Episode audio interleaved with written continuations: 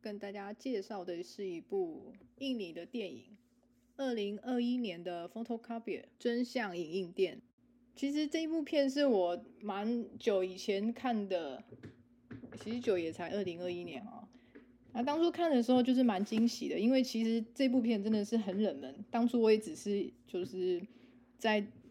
这个推荐名单上面看到，那其实我不太知道它的内容到底是怎样的。在这边也是跟跟。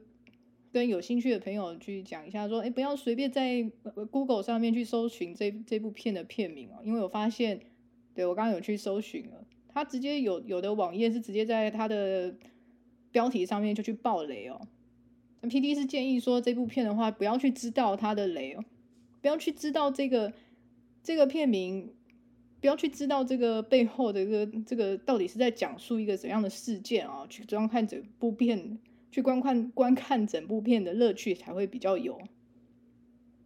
那同样也是为了要讨论的话，嗯，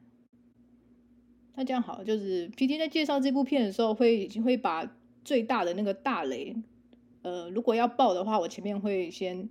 会先讲一下。那如果想要闪躲的人的话，就可以闪躲。但是这整部的。整集的讨论啊，还是会带到一些前面的背景跟一些角色的状况的一些描述啊。我爆的我会这个大雷，我如果要爆的话，我前面会放一个警示哦。那在这边同样也要放一个 trigger warning，之前已经提醒过了。呃，马这个这个午夜电影院的马栏目哦，是 PD 一些很热爱的冷门的类型片。那通常这些冷门的类型片呢，都不会是一些太。太三观太正的这个道德尺度的部分是比较有弹性的一个部的一些片子的类型哦。那放一个鞠躬摸领我我觉得可能可能几乎就是之后这个栏目的每一部片都是都是这个都是需要放这个但书哦。那 PD 这边先介绍一下 PD 本人很喜欢这部片的几个原因哦。首先第一点呢是它发生的地点，这是一部。印尼片，那它呈现的关于印尼的这个街景啊，跟风貌啊、风土民情的部分是相当的真实。它的它的房屋啊，这些种种的就没有在美化。你可以看到它在拍摄的时候，街道上也是会有垃圾车啊、垃圾啊，跟一些生活之中会出现的，但是并不是。并不是那样的美丽，或是那样纯纯粹的事物哦，它也是会基于真实的一个基调，然后去在在画面上去呈现。那这样的一种对于真实的把握，跟这种真实的概念的元素呢，一直是 PD 都蛮喜欢的。只要这部剧是有没有没有特别的去美化，或是或是非常的。细致的，或是非常的有耐心的去给角色的行为动机，这些部分都是 PD 蛮喜欢。但是这样的一种表现方式其实是见仁见智啊，因为嗯、并不是每个人都会喜欢这样子这样子的一种一种故事。应该是说，每个人去观看电影啊，他想要获得的事物是不一样的。大部分人毕竟影视的作品还是以一个娱乐项为主哦，所以说大部分人他。他观看电影，他还是希望是他他能够了解，他能够感到娱乐，想要被逗乐，想要他的心情是好的，心情是舒服的哦。那如果你要去呈现一些很真实的东西的话，那有些时候就不会是一个很舒服的一个状态，甚至是这整个故事它可能是一个没有没有一个很完整的结局哦，并不是说到最后每个人都 happy ending 哦，这件事情就是迪士尼的电影面会出现，但是呢。嗯，如果你要讲到 PD 个人比较喜欢的一个电影的故事的元素的话，特别是又在着重在真实的表现上的话，那么几乎只要 happy ending 的 PD 可能就会觉得这个不太可能啊啊！真的是到这里就是完全 OK 吗？呃，PD 的内心就会浮现这样的一个疑问哦。所以说，这部片比较一个小头痛的地方是，他在看完以后，他是不会给你心情是。你的心情是不会是一个太舒服的一个状态哦。那这样的一个不舒服，反而是 PD 本人很爱的一个情况，也就是说，他是他是在在陈述一个真实的会发生的一个情景跟一个情况，但他最后并没有要给你一个解答，他并没有要解除你这个焦虑哦，他就是要让你带着这个焦虑在观赏完这整部电影。这同时也是一个比较大胆的一个做法，因为通常通常这个不太符合主流的商业电影的概念嘛，商业电影比较多这个其实是娱乐向的一个处理跟做法。所以这也是 PD 在推一些自己很喜欢的冷门电影的时候，在很难是在平常的跟朋友的闲聊啊，或者是或者是一一般的一般的场合去做做推广的动作，因为因为这个这些电影是是好是好，但接受度这件事情真的是不是每个人都会喜欢哦。那所以所以，但是 PD 内心的那种推广的心情还是依然是强烈的存在。那不如就在。这样的一个空间里面哦，去做一个安放，去解除这个内心很想安利的心情哦，同时也是让有兴趣的朋友们，哎，朋友们，这个不要错过，我觉得这个是蛮值得一看的啊，这个作品。那我们这边先粗浅的去带一下《Photocopy》这部片的一个背景哦，它的背景的设定呢是这个主人翁是一位青少年，就就读大学的一个非常上进的的女主角们，女主角叫苏尔。那她的一个家境是在印尼比较，应该是稍微家境是有点不大好的哈。那她毕竟是因为她是需要靠着申请奖学金才可以上这个大学。那这个也可以从这个侧面的场景面去看出他，以及反映出他整个待的这个。印尼的文化圈啊，这个他的家庭是一个比较保守、比较严谨的一个回教的一个家庭哦。那这个保守的这个背景设定呢，确实是影响这整部片非常的、非常的、非常的强烈的一个一个变动的因子哦。所以这整部片的基调，朋友们，这整部片的基调是在一个比较保守的印尼一个比较保守的一个一个社区的一个一个。一个环境背景哦，那时时间背景也是设定在现代，你可以看到里面的人也是用手机、用用电脑这个部分。那回到女主角，她在一个大学里面，她参加了一个剧团，这剧团也是扮演一个很重要的角色哦。那这个她参加一个剧团，那这剧团里面的的里面的成员，他们的感情就非常的好。那同时，在这个故事的发生的时间点呢，是剧团完成了一个。一个重大的演出哦，那他们这个重大演出之后的一个月后呢，剧团整个剧组呢要前往东京去参加另外一个更大的一个表演哦，那就是在这样的一个一个时间点下呢，那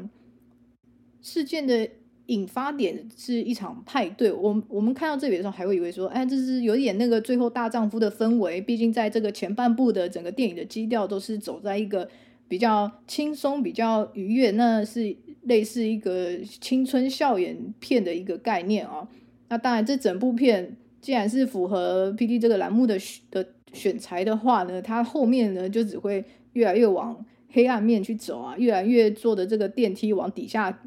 往底下一段一路一一一黑暗，还有一黑暗啊，一直往下走啊。所以这前半部的部分是非常的风和日丽，然后青春爽朗，所有的事情在往好的方向的去发展的一个节奏。那 PD 一开始看到前面的时候是有点哎，这个好像蛮轻松的嘛，这样就没想到后面到越到后面就整个被倒打一把，觉得说哇，这也太黑暗了吧，哇，真的是好黑暗，好喜欢哦，真的是。所以就是把这部片放在。那个抽屉的名单里面，一直想说有一个机会来继续推广一下。好，我们再回到这个电影前面的一个基调，就是在一个看似是青春校园梦幻电影的一个氛围里面啊。那女主角后来是参加了剧团的一个派对，在这个派对上面呢，呃，就是非常欢乐，就非常的最后大丈夫的这个这个风格哦，party party。好，那画面一转，就随机到了就隔天，就隔天的刚好就是这个派对的隔天，就是女主角她的奖学金的一个申请，她这个申请的一个很重要的一个审核会，就因为她因为但是因为她前一天在派对上面是宿醉哦，所以是他在这个审核会上的表现就是非常的，他差一点就迟到了。那那这个比较糟糕的是，这个这个审核会上的这个算是应该是他系上的一些。一些教授或者老师哦，都不知道为什么，就是找到了他的社群媒体，他的社群媒体上面呢，就放了一些比较他喝醉酒的，他喝醉酒的一些派对上的比较比较晕晕晕的一个懵的比较一个照片哦。但其实你要说这些照片如果放在我们我们这个这个台湾的社会的话，其实也就没什么。这很多的大学生的。这个社群媒体上面很多这样的一个照片啊，但是有记得朋友们，我们之前提过的，它这整个故事是发生在设定在印尼哦，设定在印尼一个这个非常保守的一个一个一个社区一个大学哈，它的情景是这样。那当然，因为这边的话，是因为 PD 本人也是对印尼也是没有到知道的，也是从这个外面的一些。断断断断续续的资讯哈，去得知，但其实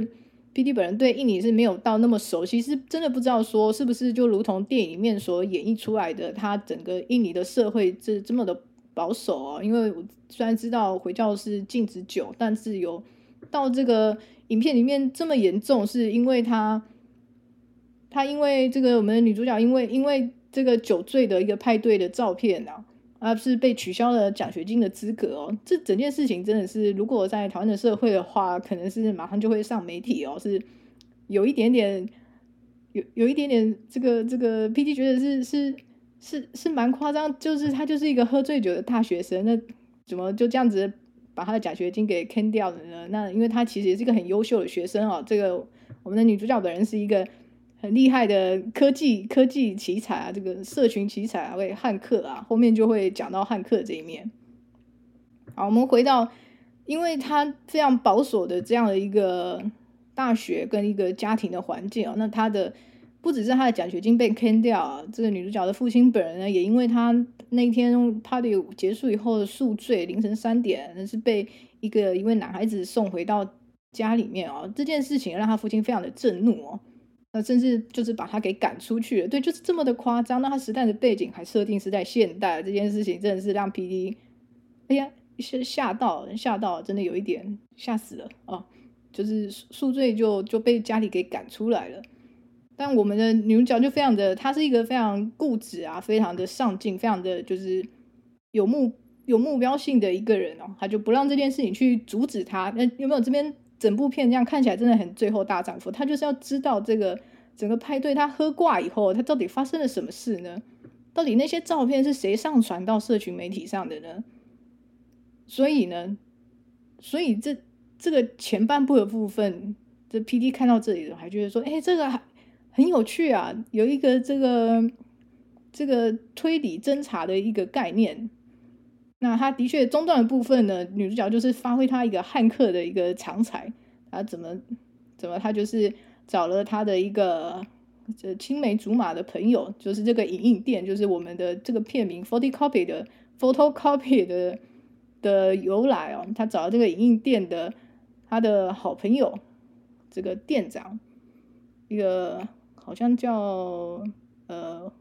不好意思忘记店长名字，好，就是店长。找了这个店长的帮忙，也暂时的去住在这个店长的影印店楼上的小小套房里面啊。那因为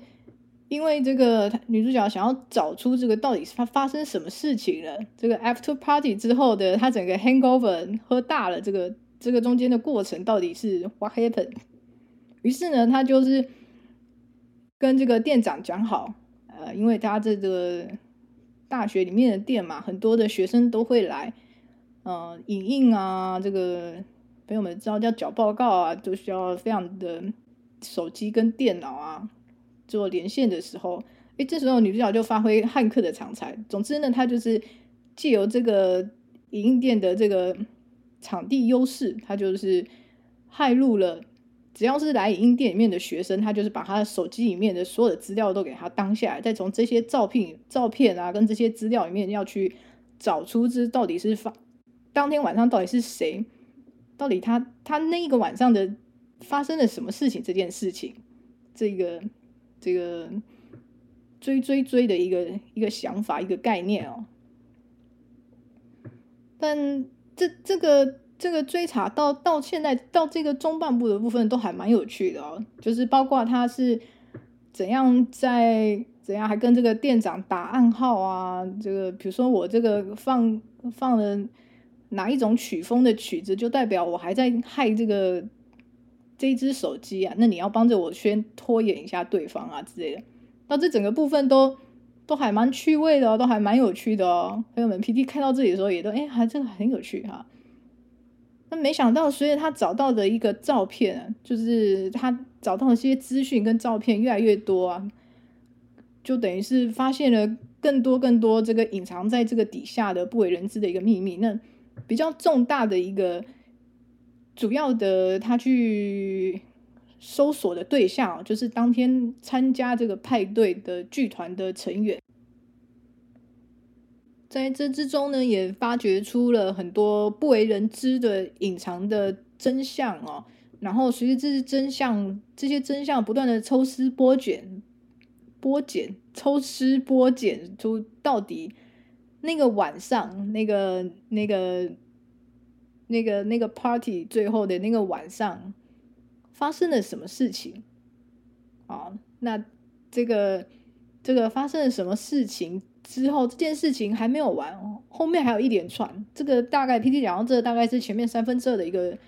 三分之一差不多吧的一个概念，然后后面还有更多的就是关于这个事，这个那个晚上发生的事情跟这个事情引发的后面有一连串的连锁反应跟连续的一些。一些影响啊、那讲到这里，如果有兴趣的朋友的话，就是可以卡掉，然后你可以去找这部片来看。PD 是蛮推荐的啊、但是呃，请衡量一下你的心理状态啊，因为呃，PD PD 这个栏目推荐的片都不太会是一些让你心情看了以后很舒服的片啊，但是绝对是会觉得说，哎，这个这片是很厉害，但是不保证你一定开心哦。啊，如果如果到这里觉得 OK 的话。后面开始的话的介绍的内容呢，可能就是会稍微，也不是稍微啦，可能就会开始踩雷了。我们就要开始拆炸弹了，就渐渐的要把把这部片去给爬梳完了。好，那如果要要卡的要卡的朋友们已经卡掉了，然后后面就开始正式的爆雷了。首先是女主角开始发现了一些剧团的。成员的手机的相片里面有一些嗯令人不安或者是奇怪的一些相片啊，那另外还有一些琐碎的线索，包包括是当天嗯载他回家的的计程车的一个司机哦，他停留在他中途曾经停留的一个公园的的附近啊，这个那另外还有包括他的。他们的剧团使用的这个一个道具，那个道具的海报，它有它这个剧团那一场戏里面有四五个海报这样，那那个每个海报上面都有一张照片，但是那个照片呢是是是经过处理的，其实是看不出来那是什么的，就类似一些几何的图形或什么之类的。那这个一个蛮蛮惊惊。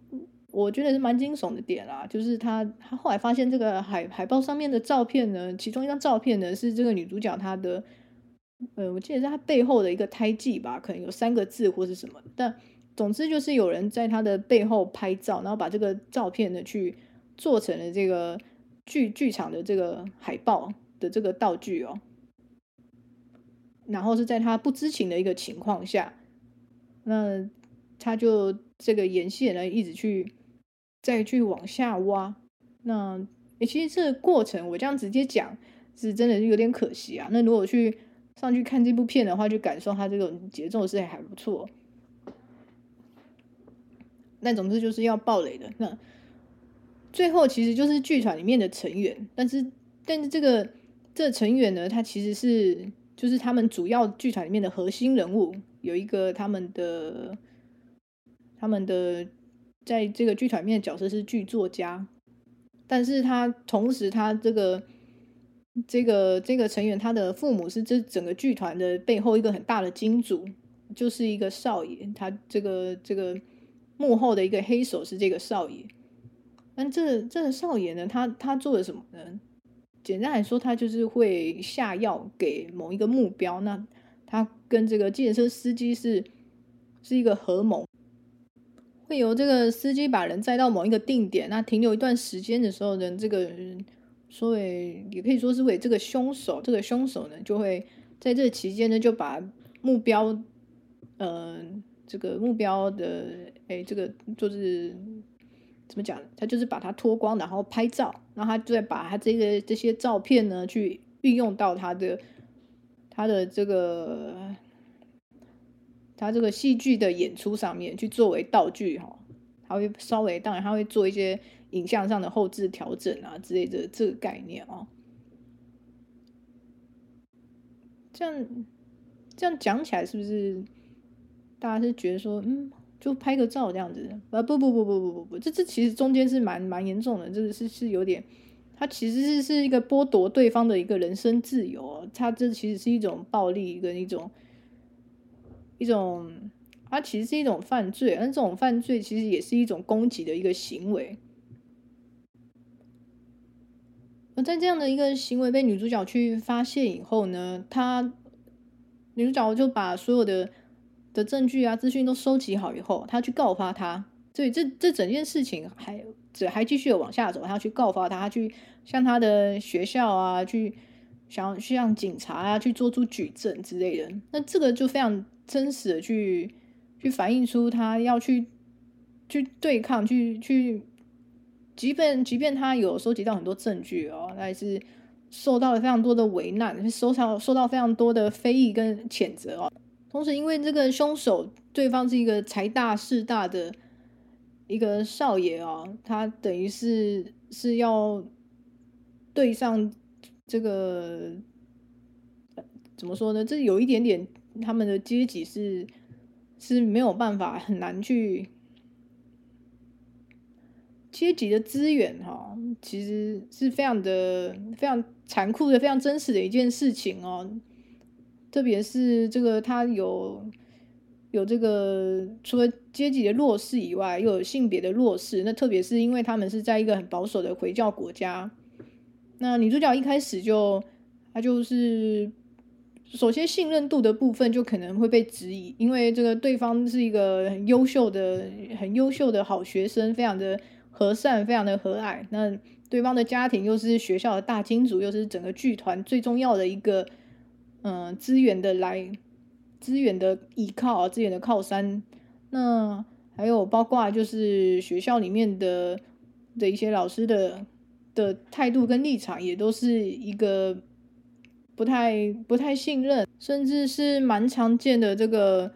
嗯，是受害人追究，反而是追究受害人哦，啊，因为毕竟他是在个派对上去喝酒这样子。在那个行为，在他们的比较传统的、比较保守的一个回教社会里面呢，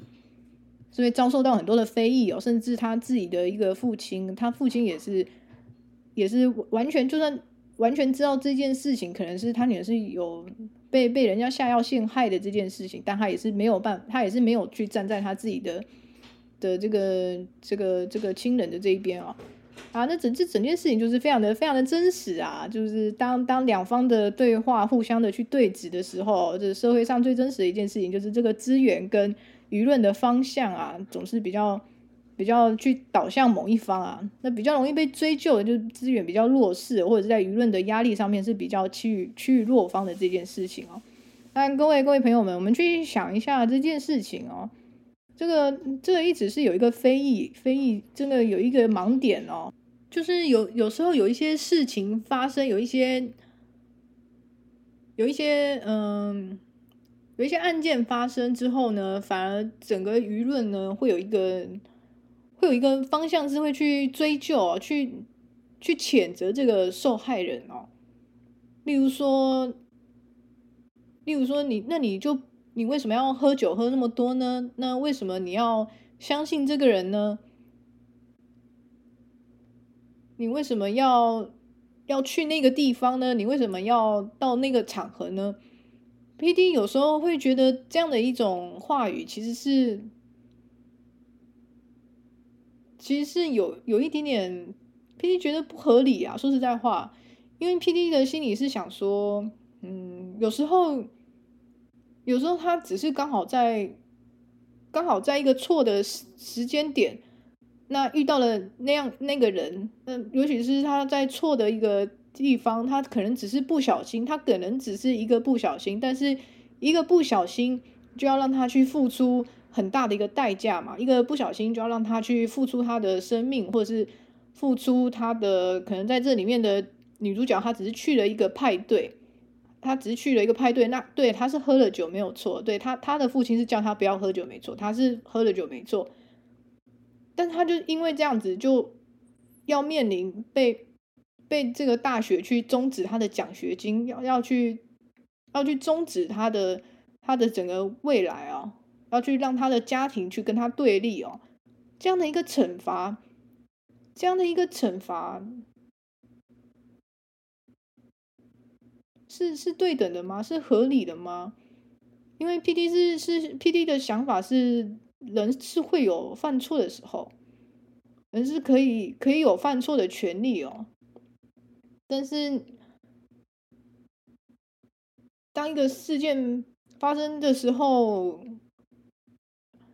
比起去责怪这个攻击的人，PD 认为有错的，或者是要去耽误这整件事情更大的一个。一个责任所在啊，应该是去做出攻击行为的这个人，例如在这部电影里面是去下药的这个这个凶手哦，去去主动去做出攻击别人的这个人，因为 PD 的想法是这样啊，那个朋友们，朋友们真的请这个再再退个，再放放大放宽一点，放大一点，放弹性一点去去想这整件事情的话。PD 的有一个想法是这样啊，就是一个人他怎么对待他自己，跟别人怎么对他，这两件事情应该是分开来看，分开来看的。就是如果一个人他去，一个人他会去做一些伤害他自己的行为的话，那并不代表别人就有这个权利去伤害他啊。呃，朋友朋友们有有有有 get 到 P PD 内心的这种这种觉得这整件事情。好像有一点怪怪不合理之处啊，就是在于，首先是在于有些时候有些状况的发生，可能就只是刚好那个人那个那个被攻击的对象，他在在不不恰当的时间点刚好出现了，在不恰当的巧合，刚好被不恰当的人去遇见这件事情，那那只是就这样的一个不恰当，然后就他遇到了很。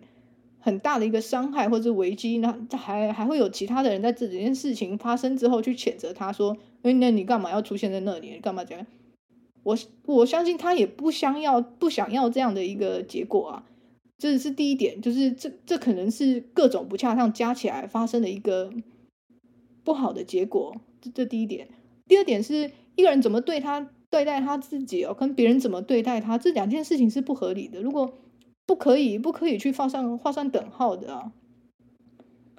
就算一个人他很会喝酒，把自己喝的喝到烂醉啊，然后这个这个倒在路边啊，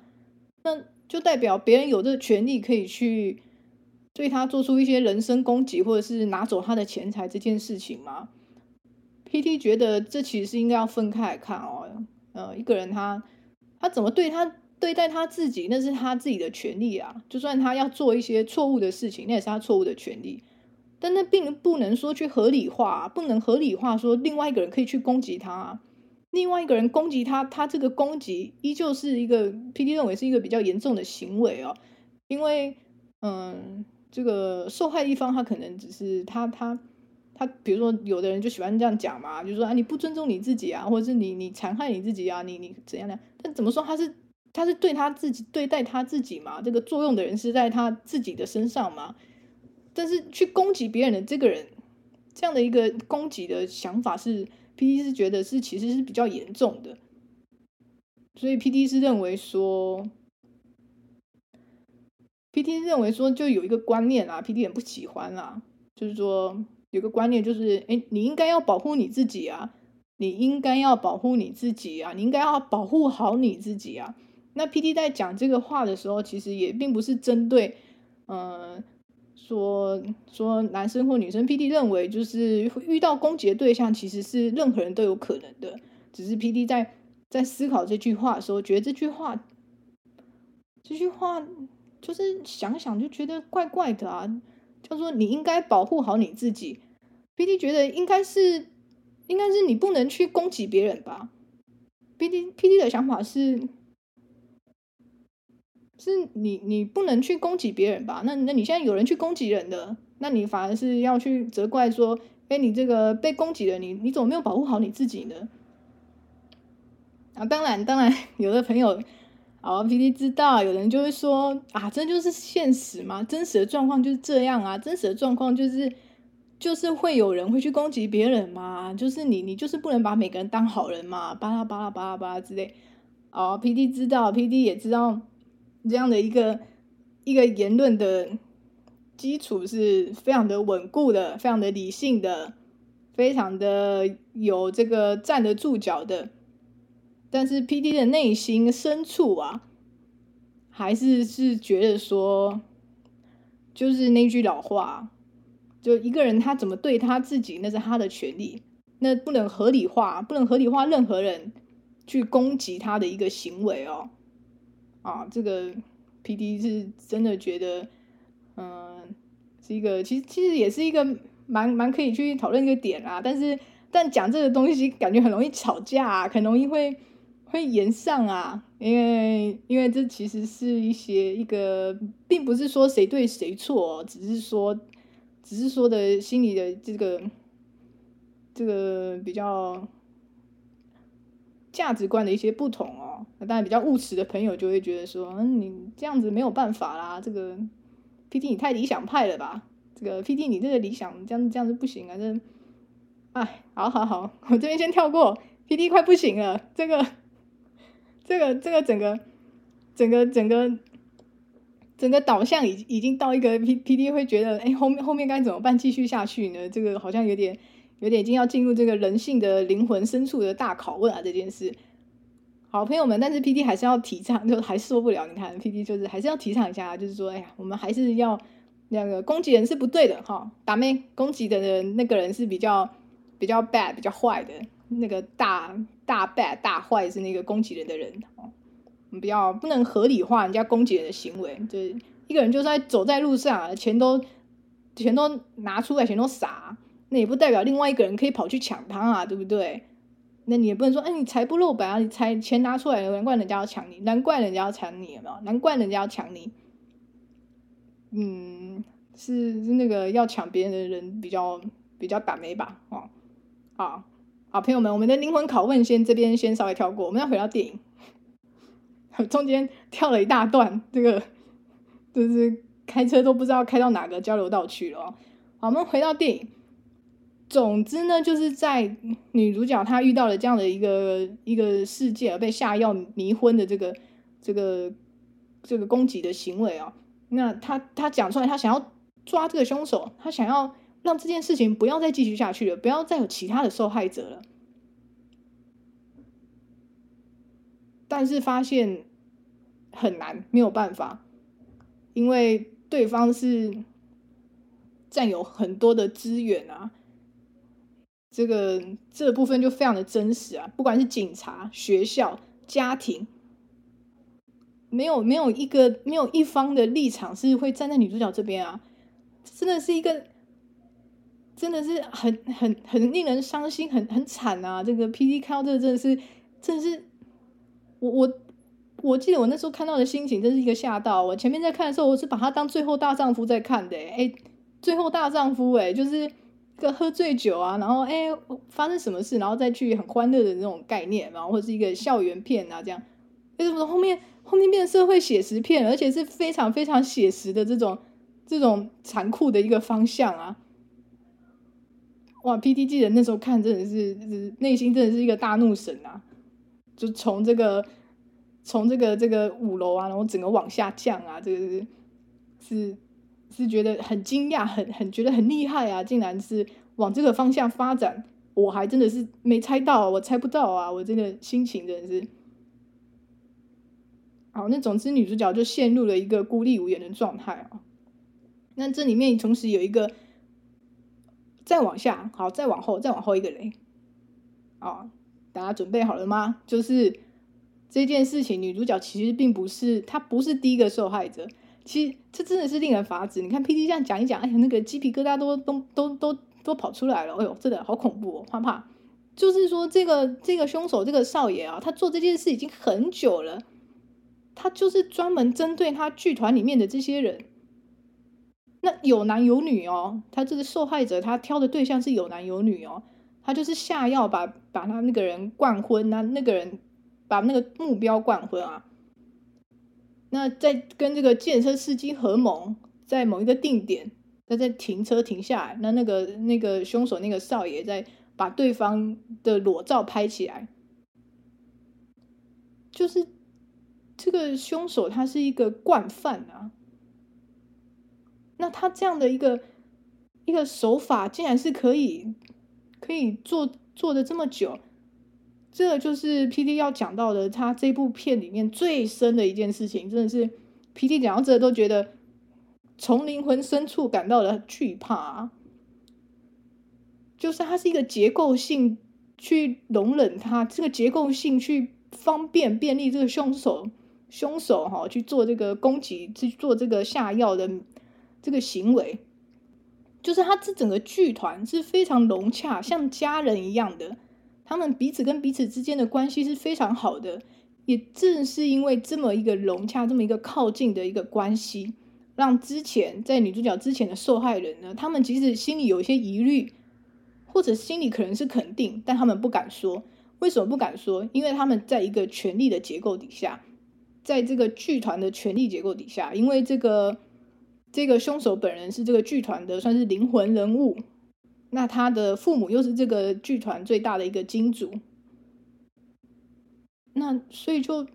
这是一个权力的结构底下，虽然它是发生在一个学校的一个剧团的这些大学生里面，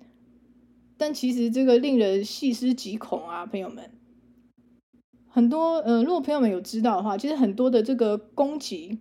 攻击行为啊，或者我们说这个比较。比较严肃一点，性暴力的发生，大部分是发生在熟人，你认识的人。这个有的走在路上不认识的人突然要攻击你的这种行为也是有，但是在整个统计的比例上来说，是熟人哦，这个更熟一点的，比如说家人、朋友之间的哈、哦、这样的一个攻击行为，其实比例是比较高的哦。朋友是不是细思极恐啊？这样的一个攻击行为的背后，它支撑它支撑这个凶手变成一个惯犯了，或者是他可以做的这么的这么的肆无忌惮的，是因为他这整个权力的权力的架构啊，是权力的资源都是在这个凶手身上是牢牢的把握。那这里面也有一个 PD 蛮蛮诶，觉得蛮厉害的一个点。就是这个剧团的团长，这个团长，团长本身就是这个是一位女生哦，这个凶手是一位男性哦，这个团长是一位女性，那他他们两个人之间也是很好的朋友，但是这个团长是不知道，他团长是不知道这个他的这个好朋友这个少爷竟然是对他的团员去做出这样的一个事情哦，那这个团长是对他的团员是非常好，真的是真心的好，像家人的这样子哦。所以在这整件事情掀开掀锅爆锅以后，是这个团长是很自责的，甚至他完全没有想到会发生他的他这么信任的一个这么信任这么倚靠的一个类似左右手，那竟然去对他的团员去做这样的事情。那第二个点是因为这样的一个这样的一个行为哦，他这个团基本上就是就是散的。这个他们前面做了非常多的努力，要去这个国际的大赛发光发热。那那这个团团长把这个这个这个这个舞团当做家人一样的这种情感啊，这种联系啊，那基本上是散了。这是一种很深刻的一个背叛啊，背叛这件事情最严重的伤害啊，就是对人性的信任的这个瓦解。这个团长如果站在这个团长的立场，PD 也真的是觉得，真的是觉得，哎呀，真的不知道该怎么说啊。那这是这是在这个剧团的这件事情，也就是说，这个凶手他这个惯犯，他的整个权力跟资源是握在他手上的这样一个过程。那好，我们在一直这个影片在一直往下走，到最后，PT 看到这里的时候是觉得说，完了，这后面要怎么收场啊？这真的是是整个整个体制都站在这凶手那个那个立场上嘛？真的是打打不过，叫也叫不过啊！这个怎么办呢？最后。最后，女主角最后最后的一个情节是，女主角把她所有的这些收集到的证据跟这些被害曾经被害的人呢的，他们就站出来，然后他们用了这个影印机，也就是片名的 photocopy，把这所有的东西都影印了很多份上，然后把这些这些文件呢撒在这个校园里面，把他们的这些证据啊去。让这个校园里面所有人的去知道这件事情，但其实 PT 老实说啦，这样这样的一个手法，这样的去啊，我我们就就先不讲了。这这其实也算是一个破罐破摔。那真的是 PT 也是知道这种状况，PT 相信这种状况确实一定也还是有很多被掩盖下来的一个真相。这些真相之所以是无法去被揭露，或是无法去见光哦。通常不是不是一个单纯的原因哦，并不是说某一个人或是某两个人、三个人可以让这整件事情完全是不透光啊。通常这整个是一个权力的架构啊，一个组织性的一个利益、一个利益的结构上啊，去掩盖这整件事情哦。那这个如果我们再放大一点来讲的话，我们可以这个实在是会有点太没完没了。那总之我们就是。回到电影，电影里面的话，就是把这些证据啊、收证的文件啊，去撒在这个校园里面，把这些影印的文件去撒在这个校园里面。但是女主角她，她的大学的奖学金呢，他们是回得来的吗？她跟她家庭的，他的父亲跟他之间的对立，是能够弥补的话，弥补的吗？他的剧团。剧团的团员们受到的伤害，他们这个团长视为家人存在的这个剧团，是他们能够回到原本的日子吗？就是不行嘛。所以这个其实结局是一个跟真实的世界是一样的，就是没有救赎啊！哎呦，真的是好沉重啊！就是没有救赎啊，没有那个坏人得到惩罚这件事啊！哎，真的是。那 P D 之所以也想到这个影片里面还有一个环节，P D 觉得说，哎，很非常的，我们稍微轻松一点，稍微不要不要这么好好好 heavy 啊，heavy 到不行啊，稍微就是它有几个很魔幻的、很魔幻的一个场景啊 P D 个人是其实蛮喜欢这样的一个表现方式、表现手法的。那首先是因应他们的地点场景是在印尼嘛，那在这个影片的前半部的时候就会有啊、因为他们是这个。热带亚热带国家呢，会有一些蚊虫啊，所以会有一些喷药的这个政府或是呃公务人员或是一些员工，哎，不知道，就是会在在街上喷药，那他们喷出来的这个这个化学的除虫的药物啊，就会弥漫整个空气，弥漫整个街道，整个街道就变成雾茫茫的一整片，看不到，伸手不见五指啊，充满了粉末这样子。那这样的一个。伸手不见五指的一个除药喷雾的一个场景呢，在后面后半段的部分呢，就突然出现了。就是女主角是因为她揭露的这个凶手这个少爷的时候，他是躲在一个一个他妈妈的朋友帮他找的一个地方。他妈妈是支持我们的女主角的，妈妈是站在女儿的立场这里的。然后躲躲在这个地方的时候，他又被这个少爷找到了。那这个少爷呢，是他是。这个这个 PT 是觉得是蛮魔幻的一个手法，要不然这个这个少爷真的就是太厉害了。他找了一整个一整车的这个除虫部队啊，就喷了很多这个烟雾啊，放了很多烟雾弹啊。然后这个少爷本人就 cosplay，他的扮装。哎，PT 讲的这就是一个魔幻的表现手法。我们先不要去考究到底为什么他要去这么做，没有那个逻辑性跟跟这个真实性在哪。PT 觉得这是一个表现手法哈。啊，所以在这一片烟雾之中，仿佛就是一个。剧场的舞台，那这位凶手主角呢？他是身穿着他们剧里的戏码，他们这部剧呢是那个希腊的神话，柏修斯跟美杜莎。那柏修斯就是天神宙斯的儿子嘛，那他有一个这个头冠啊，这个一些服装的道具。那总之，这个凶手这个少爷呢，就穿着柏修斯的天神之子的一个装扮，他就在出华丽出场，翩然起舞。那整个是不可一世啊，不可一世，不可一世啊！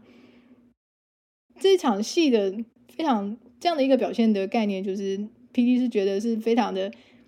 这个非常的直接啦，意思就是意思就是导演就是非常真实的去呈现出像这样的凶手少爷这样的占据所有的权力跟资源的一种加害者跟攻击人哦，他就是仿佛宙斯的。儿子柏修斯，天神之子一样，他基本上就是为所欲为，那也无法可治，这样的一个非常肆无忌惮的的一个一个姿态啊。他这场戏里面，呃，PD 的看到的内心的解释跟观感是这个概念啊。那当然，如果比较有有其他的朋友，也可能觉得说没有，就是这个少爷他就是。他就是喜欢 cosplay 啊，就是要来耀武扬威一阵子，那那那也是 OK 啦，就就不同的观点嘛。但 PD 是觉得这个场景是蛮蛮特别的，蛮蛮有，呃呃，对 PD 要说蛮有趣的，或是 PD 至少是印象深刻啊，就是 PD 很看了这部片就是。应该也是个一年两年，这个之前看的片，但现在还是很印象深刻啊。这个戏，那他整部戏的一个角色的演技啊，或是即使是演配配角啊，或是主角就不用说配角啊，这些这些剧团的这些成员啊，或是他们整个这场戏中戏里面这个剧团里面的的这个舞台戏也是非常的扎实哦。那甚至他们有一些舞台的设备啊，他们要